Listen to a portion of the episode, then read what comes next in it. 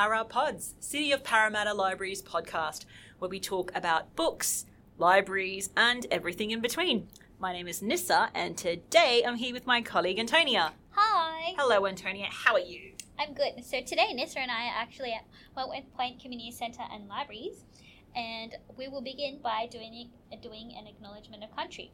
We would like to acknowledge that we are here today on the land of the Darug people. The Darug people are the traditional owners of this land. City of Parramatta Council also acknowledges the present Aboriginal and Torres Strait Islander people who now reside within this area. Now back to you. Thank you, Antonia.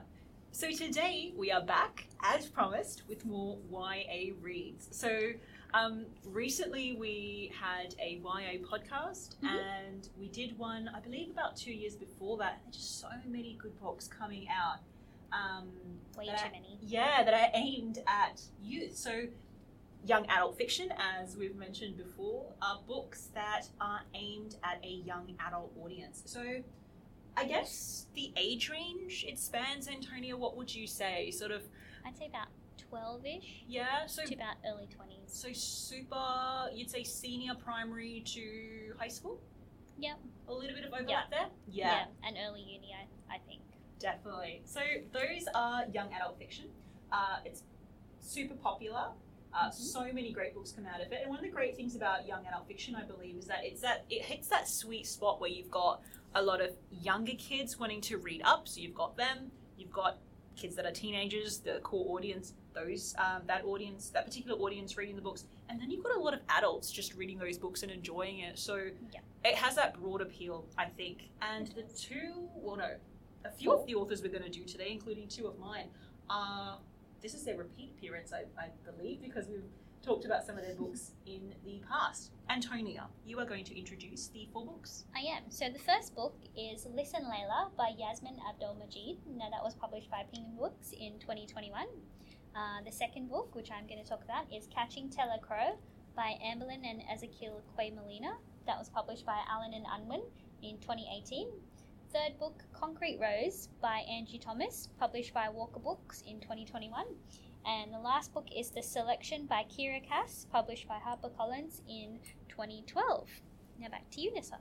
Yeah, so I'm going to be trying to. I'm going to do something new and try to be as brief as possible because I, um, yeah, I think young adult books are those ones where there's so many interesting thing, themes that they cover that you could just talk about it for so long. So listen, Layla. It is a the version I'm looking at, the copy. It's a bright orange cover. Antonio can see it, Yep. and it's got uh, the main character Layla on the cover. So Layla, this is her second appearance. So in Yassmin Abdel-Magied's first book, um, you know, the one where we were introduced to her, it was called You Must Be Layla.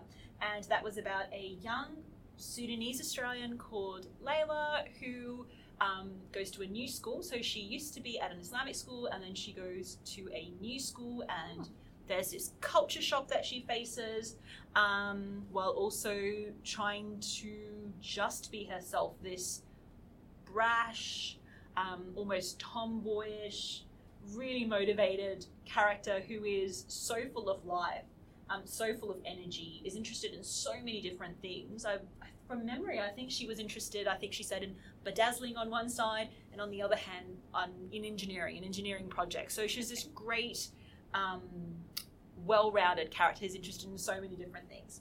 So, um, in this new book, Listen Layla, uh, the sequel, we see Layla now in year eight. So it's sort of that, you know, you know, those teenage years that are just picking up. Uh, very beginning of the book, you've got Layla, um, you know, at home. Um, she is in a setting. Well, no, actually, it doesn't start at home. I think it starts at school where she's working on a particular project. Let me just confirm that it is. Yes, indeed. I beg your pardon. It starts at school while she's working on a project for this competition, and that features quite a bit in the book.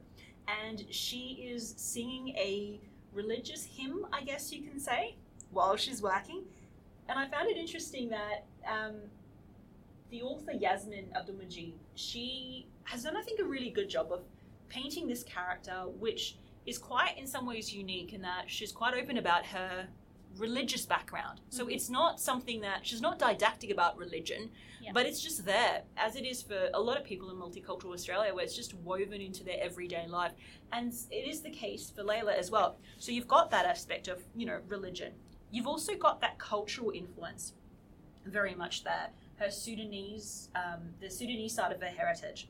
Um, and, I, and I love how, you know, you've got this Sudanese Muslim Australian young girl who's interested in like engineering projects. Um, and she's, you know, the first book was all about how she was going to a new school and the struggles she had with establishing herself. This new book is all about her being part of this competition that she's worked really hard for, but then events happening in Sudan, where her parents are from, and having to go there or go back there because the character was born there and being stuck there for a while and interacting with the environment there.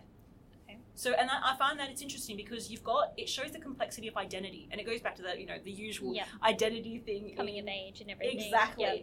Because yes, the first book was this whole premise of going into a, I guess mostly Anglo Mhm. private school. I think it was, um, or at least mostly uh, um, a private school where there weren't a lot of people from her background, as Yeah. opposed to her previous school.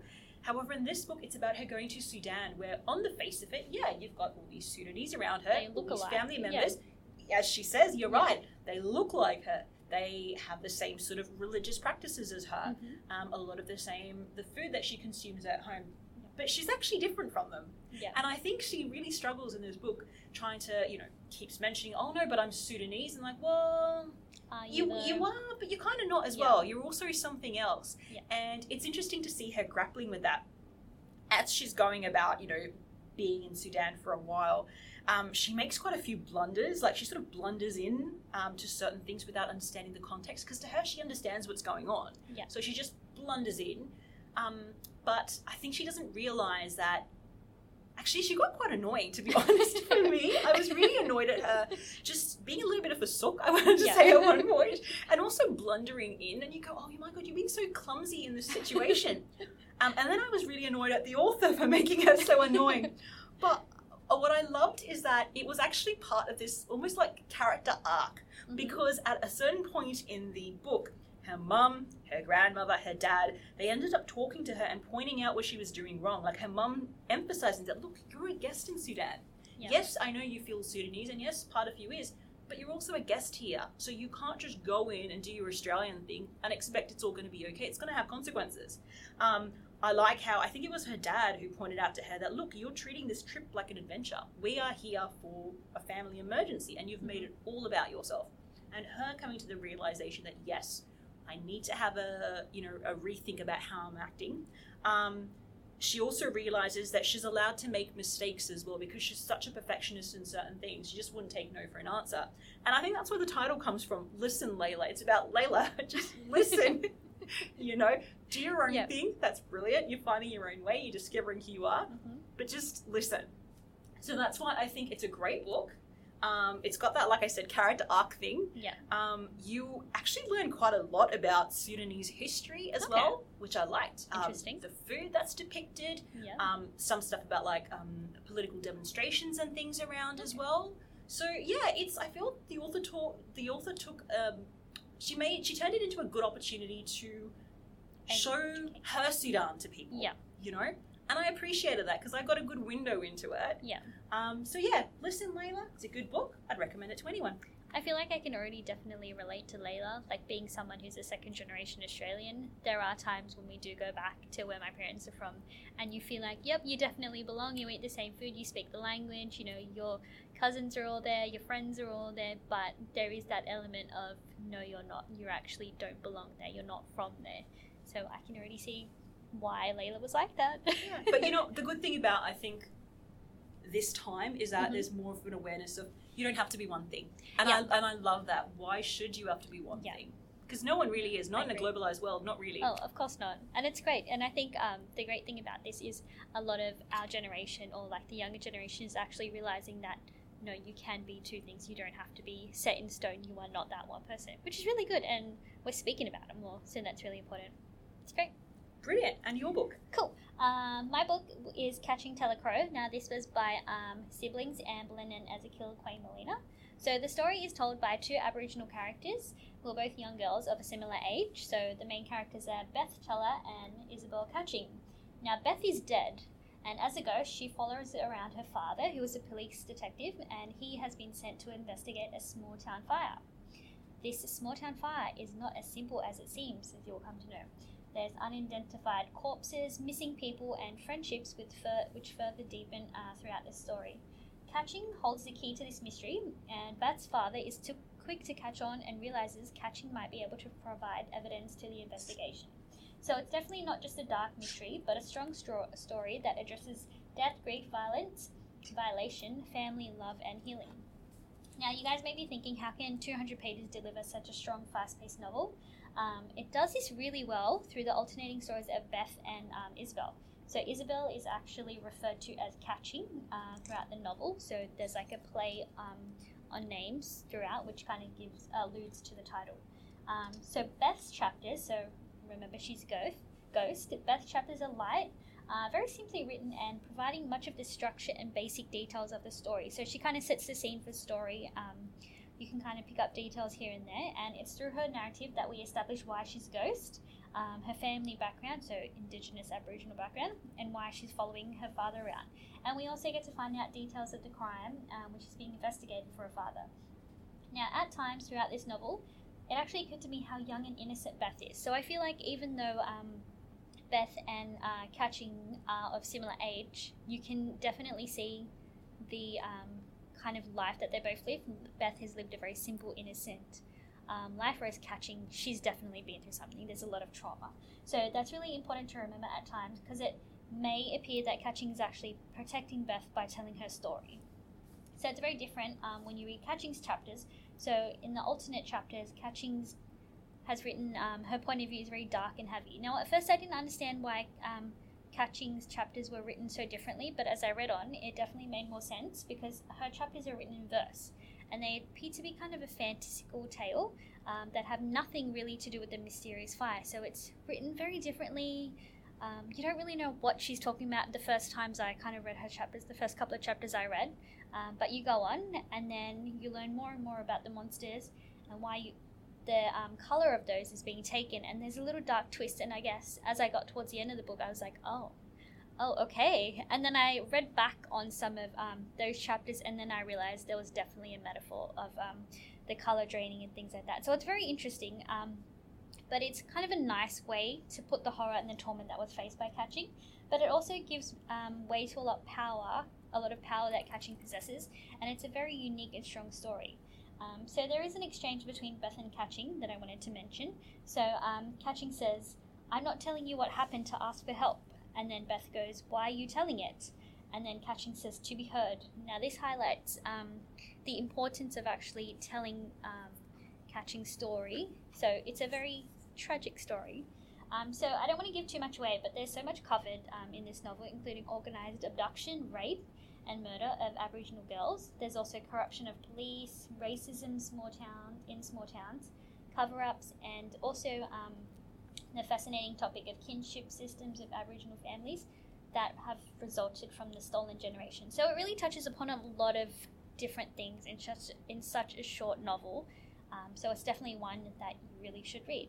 So, despite the darkness of this book, there always appears to be a little bit of light, which I really enjoyed because as you read further and further into the book, you're like, oh, this is really gruesome, this is really bad. And there are things, you know, as a young person growing up in Australia, you wish you kind of had known about. So this really brings to light what you may have missed out. But obviously, through this power of story storytelling, you can see, like, you know, not all is lost and there are ways to overcome things. So it's a way for catching not only to be heard, but also has a way to heal. So, um, as I said before, that the authors, Amberlynn and um, Ezekiel, are actually siblings. Now, they are both Indigenous authors, and for them, storytelling, well, for the Aboriginal people, um, storytelling is an essential part of their community and throughout history. And through this novel, we can see the strength of the Indigenous people, particularly women, um, as they highlight um, their strength and their survival through the way that they story, story tell um, throughout this book. So it's really relevant there. Um, another quote I just wanted to bring to light is one. One of them says, "Do you understand what the story was for now?" So that's alluding to um, the mysteries verse, verse chapters, and then um, the response is, "You told the story to show me how to move on."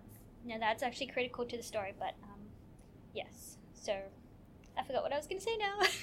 Well, at least you won't give Um, us spoilers. Yes, exactly. Mhm. But um, yeah, so the focus is actually the way that the story is told through verse. Mhm. It's a very, it's a very intense story. There's Mhm. a lot of emotions that kind of go through you.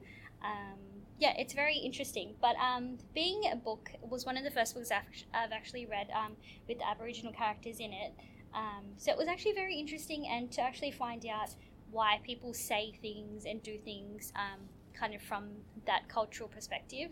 Um, and the importance of certain elements um, to them, and also like the mix of cultures, because actually Beth is not fully indigenous; she's half. So um, you know that plays a light a light into why she does things, why her father, detective, does things, and why um, she doesn't actually fully understand what um, Catching is trying to tell her. So it's really interesting, and um, I think the metaphors that are put throughout the book a really nice way of kind of ending such a sad novel. Does she? Sorry, does she identify as an indigenous? Yes, she does. Okay, because I know with some people they don't like if they identify as indigenous, then the I think I guess the percentage, if you could say, Mhm. of the bloodline doesn't really matter, right? So they Yeah. wouldn't. They wouldn't. I think because I remember once um, being told by in a training by an indigenous person that they actually Yeah. don't like the terms like half indigenous and Yeah. things like that. So that that was for me was very eye opening, and it's it's interesting because it's more about what you identify as. Yeah. And I think that's really important. Like you just mentioned, that there's no such thing as really half Indigenous. So, really, with her, she does kind of allude to yes, her father is not Indigenous and her mother is, but she's very much, um, her father really is super open to her focusing on the Indigenous side of the family and very focused on it. Um, you know the positivity of that aspect, but also like the strength of the family because there are a lot of women in um, her family. So I think it's just great to see that she's just wholly Indigenous or Aboriginal, however we put Yeah, it. Um, yeah, exactly. Yeah. but it's really nice. So that was really interesting. Um, so I don't know if you know, but Amberlyn and Ezekiel are actually um, brothers and sisters who are the children of another, another renowned Indigenous author, Sally Morgan. So she's actually written a number of picture books and um, other young adult picture books. So I didn't know that, but you know I can see the strong um, storytelling coming through. So that was a really interesting novel. Um, just a word of caution, as I mentioned before, they they do touch on um, some very dark topics, but um, all in all, I think you should def- definitely read it. It was a quick read, so yeah, give it a go. Brilliant. Thank Over you, to you. So, my book now, uh, my next book. So, Angie Thomas. We have had three YA podcasts so far, Mhm. and Angie Thomas books have featured in all three. uh, so, the I mean, she's well known for her great book, The Hate You Give, which um, I was going to say starred, starred. so, the, the main character in that book was the character Star, the female character Star. The next book, which we talked about in our last podcast, was On the Come Up, uh, and that featured the character Bri. And now we've got Concrete Rose, which features the character Maverick. Now, it's from it's a first person narrative. The difference with this book, first up, it's a male character instead of female ones the last time around. Same sort of age, teenagers, sort of mid to late teens. When I heard about the book, I was like, oh, okay, this book is going to be about Maverick. Maverick, who is the dad of Star from the first book. And I was like, oh, do I really want to? You know, you sort of go, Yeah. I know what's going to happen later. What am I really going to get out of it, right? Because everything will have to move towards these certain plot points to meet up, you know, Yeah. with uh, the hate you give. And I didn't know if I wanted to really read a book with a main character as a male because that's Mhm. just, uh, you know, you sort of identify with certain characters Yeah. more, and I tend to go towards Female. strong female characters. So I, Likewise. yeah, so I wasn't sure if I would like it. Um, I was very glad to be proven wrong in terms of how I would enjoy it. I really did like the book. Um, I don't know if I can compare it with the first two um, in terms if I liked it more or less, but I actually really, really did enjoy it. So, just for some context, the title "Concrete Rose," um, to as you read the book, um, Maverick, the character, actually, I probably should start a little bit of context. So, Maverick is this young guy. He's just found out that um, someone who he casually hooked up with, and uh, the kid that the lady had or the girl had, he was the father. Oh, so, straight up in the book, his meeting fatherhood head on because Yeah. the baby, as soon as he finds out that he's the father, the baby is left with him, and this baby is three months old. So you're starting off being introduced literally from the almost from the very beginning Mhm. with this young guy who you know would casually sling drugs. He was part of a gang. Um, he was with his mum. His dad's in jail. The mum's struggling to make ends meet. He cares all about you know his girlfriend Lisa, who he adores, his mates um, in the gang, his cousin Dre. Um, he cares. That's all he cares about. In school, well, not so much, but still Yeah. the culture at school. But then he finds out he's he's a dad. Yeah. And the the child is left with him, and he really quickly has to learn how to be a father. So that's where we meet him. Now, in terms of the name Concrete Rose, as he goes on this journey of you know developing, um, he's put in a situation where he has to learn a lot about gardening. And one of the conversations he has with, I guess, a sort of mentor he has, um, a male mentor, is that roses will sometimes bloom even in the worst conditions. Okay. And that's where the title comes from. I actually really like that because it sort of crept up on me that the meaning of the title. So Yeah. concrete rose refers to, I guess, him. I didn't think it would refer to him, but I think it, it, it does. It's not explicitly laid out that way, Yeah. but it refers to him, young men like him, young women like him, who Mhm. will still thrive despite you know circumstances that may not be ideal. Yeah. Um, so that's where that title comes from. First I guess like a rough, from a rough background or like from um like the streets. I put that in quotation I, I guess so. Yeah. I mean, look, you know, sometimes when you think of the streets, you just think of Yeah. like the drug aspect, yeah. um, you know, the particular way they speak, or you know, the uh, being a bit antisocial. But there's also that home life, which is Yeah, so they are beautiful, and I really like that. The really beautiful, like the church life, home life, Yeah. the relationships. They're in a dialogue where you realize they're interested in so many different things. But yeah, you're also right. It, I guess it does refer to that sort of element of way their background. So, like I said, first up, you he's just dumped into fatherhood, and you see this character who is struggling with just being a teenage guy. He wants to go out with his friends. You know, his he makes a little bit of money on the side doing low level drug dealing. You know, he has he feels this sense of loss because his dad's been in jail for the last ten years, is, is and isn't likely to come out soon. There are financial issues at home. Obviously, his poor mum is working two jobs, and suddenly he's a dad. He and he's a dad, a single dad, because he could not find that the mum just dumps the kid on him and just bolts. So he's dealing with sleeplessness. He's dealing with learning how to change nappies. How he wants to go out on the first day of school and he spends all this time ironing his clothes and you know getting these new kicks and the baby just basically poops all over him and he ends up rocking up to school the first day. Everyone else is in their finery and he's in these old wrinkled clothes. So it's it's really interesting but i love how from the very beginning he just loves his kid. It's there Yeah. like that love for his kid. There's no doubt about it and he doesn't have to work up to it. Mhm. um, so i love that i also love the depiction of sleeplessness because his mum is such a badass character she really is she's like you know what you did a thing okay these are the consequences yeah. now you have to it. look after your child. She helps him Mhm. however she can, but she's also like, you know what, buddy? The crib is going to be in your room. Yeah. You are going to have to go through sleeplessness. Yeah. You're going to have to manage school and being a dad because there are consequences. Mhm. Um, so even though there's no doubt about his love for his child, he really struggles with that. And you sort of feel sorry for him, but I really love how they depicted that aspect of fatherhood without the mother being involved. I don't know why, I, because you always hear about mothers and sleeplessness, Yeah. and that's true for most Oh, mothers, yeah. I would guess. But if you remember the mother from the element, it's interesting to see a dad going through that Yeah. without the partner there, Like you you, know. don't really hear. That's a very unique story in right? itself. Or yeah. at least depicted. I mean, Yeah. I'm sure dads, of course, go Oh through no, sleeplessness. course, yeah. But if But- you have a single parent, whether a mother or a father, like the burden that is on them. Yeah, you never hear about that. Yeah, but also like from a the father perspective, a young Yeah. teenage black father, because a lot of the you know the depictions in in media are not always great. It's always No. like, oh look, you've been careless, and now you've Yeah. just got like a baby mama here, and Oh, yeah, you're not. Maybe you might give some money, but you wouldn't do anything. But this shows no, this is a dad. He cares about his kid. He's trying really hard. He makes a lot of mistakes. He promises to be better. He promises to reform his ways, get a job. He slips back a little bit, you know, so it's like one step forward, two steps back. There's a little bit of that, but he gets there in the end. That's And good. it looks like he is moving towards um, a really great well, not a great future in the sense that I don't think he had like these crazy ambitious dreams for himself.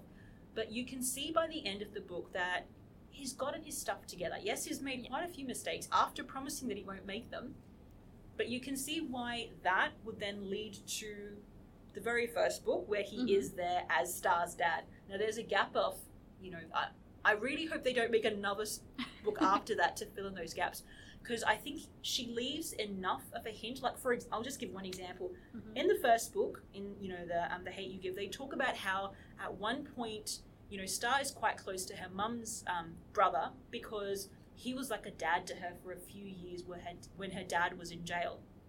Now they don't talk about him going to jail and you know Maverick going to jail Yeah. in this book, and they also show that Maverick has sort of cleaned up his ways more or less by the end of the book Yeah. but they leave just enough doubt that he must have slipped a little bit Yeah. in between to go Yeah. to jail and then come back Yeah. and then be like the upstanding citizen that he is by the you know the Yep.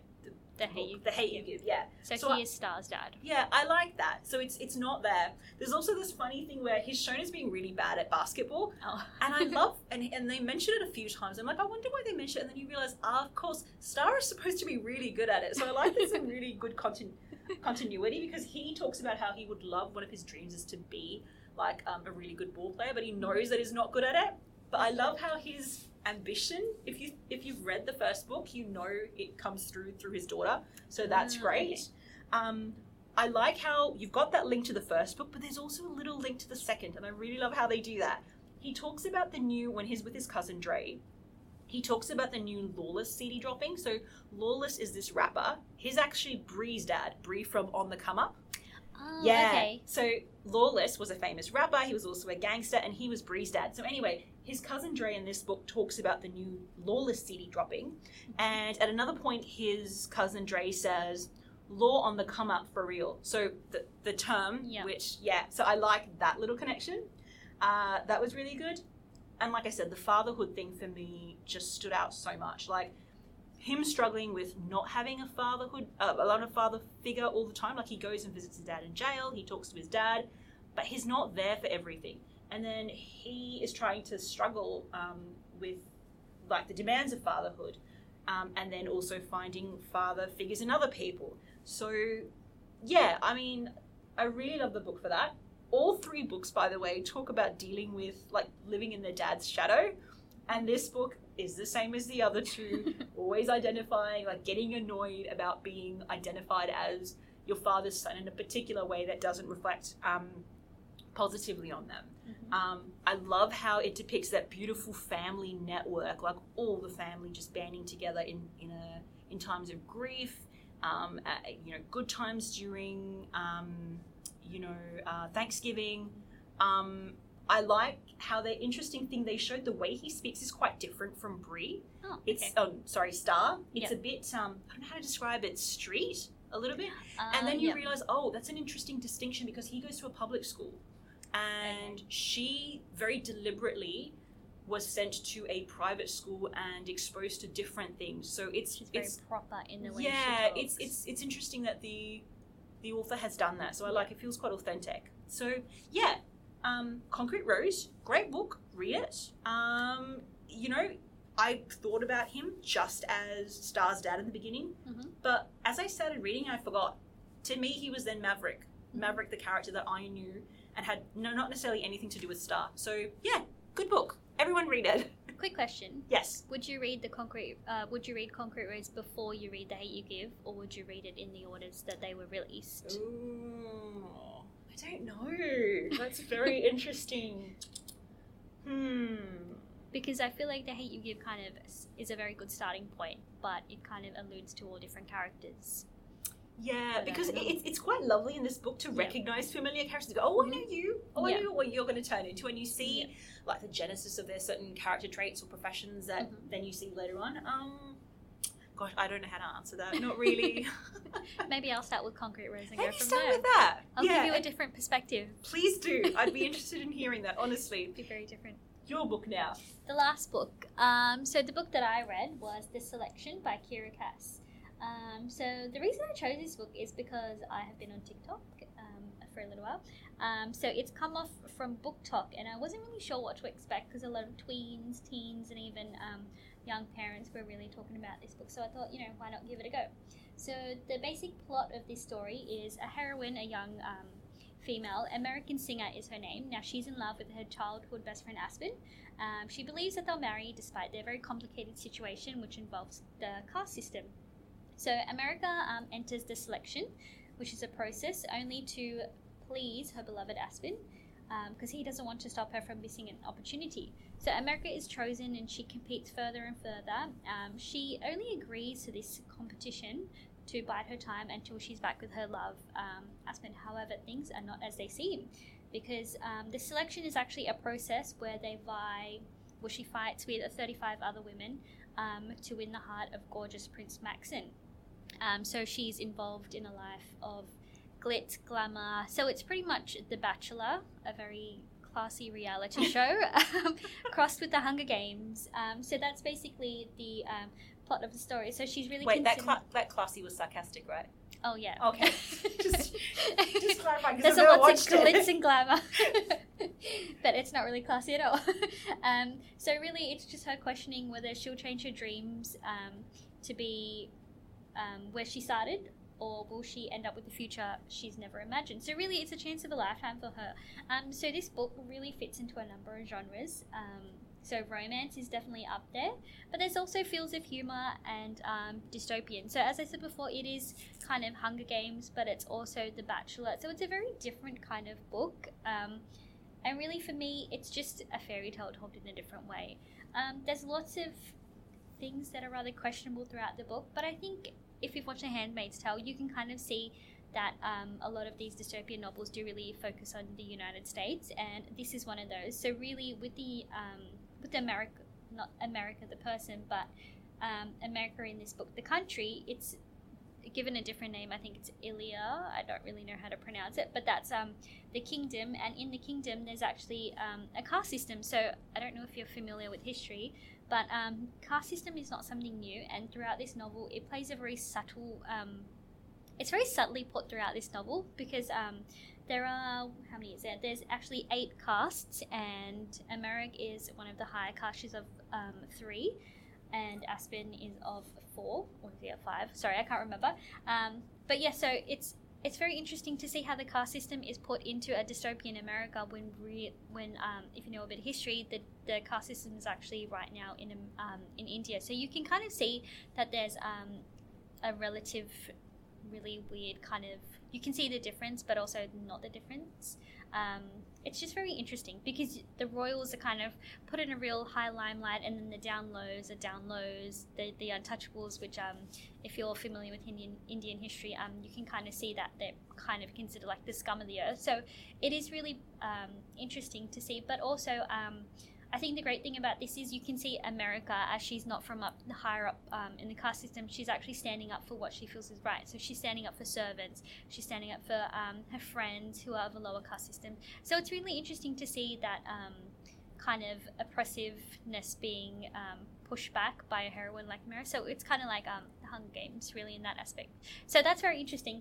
Um, but also, there's from the get go, there's actually a lot of familiar pressure, which I don't know how many people think this is an issue these days, but for America, there's a lot of pressure to cook clean. Um, you know, do a lot of feminine, I put that in um, quotation marks, a lot of feminine um, activities throughout the house. And um, you can kind of see that, like, she's forced to grow up and be with someone, you know, provide for the family in a familiar sense. So I think she kind of broadens her view in that, um, you know, she's not set out to only do one thing. She's not going to go out and chase her husband. She wants to do what she wants to do. So it's it's very interesting, and I do kind of like that. Um, yeah, so it's it's a great read. Not very, it's not very controversial, I would say, but it's just a quick light read that you could probably enjoy if you wanted a bit of romance, a twist on The Bachelor. So I would recommend it. Um, yeah, give Brilliant. it a read. What do you think, Nissa? Well, I don't know what to think after your compared it to because I've never watched it, but I have not heard flattering things about it. Well, I mean, it is 36 women. Well, not in The Bachelor. Bachelor just depends. Um, but in this book, there is 36 women competing for the prince. I mean, if he's going to give you a life of glamour and stuff, you know, would you not want that? Possibly. Well, let, let's. Oh, okay. I'll Each leave. to I'll their have own. an open mind about that. Each to their own. Okay. Um, yeah. Thank- so it is. It is a book that's been recommended um, by teens for their mothers, which is rather interesting, I think. and now I can see why. it's very Twilight-esque. eh? yeah. okay. Thank you All very much, Antonia. So those worries. were four quite different um, and Mhm. interesting books. Uh, if you'd like to download episodes of Para Pods, you can find us on Podbean the app. You may also find us on Apple Podcasts or through Google Play. Um, so this was the third of our YA um, podcast episodes. Uh, make sure you check out the other two ones we have done as well, where we talk about some other great books. Um, we'll talk to you next time. Bye. The material presented in this podcast is for general information only. Any opinions expressed in the podcast are those of the guest speaker and do not necessarily represent the views of City of Parramatta Council. City of Parramatta Council is not responsible for any injury, loss or damage which you may directly or indirectly suffer in connection with this podcast.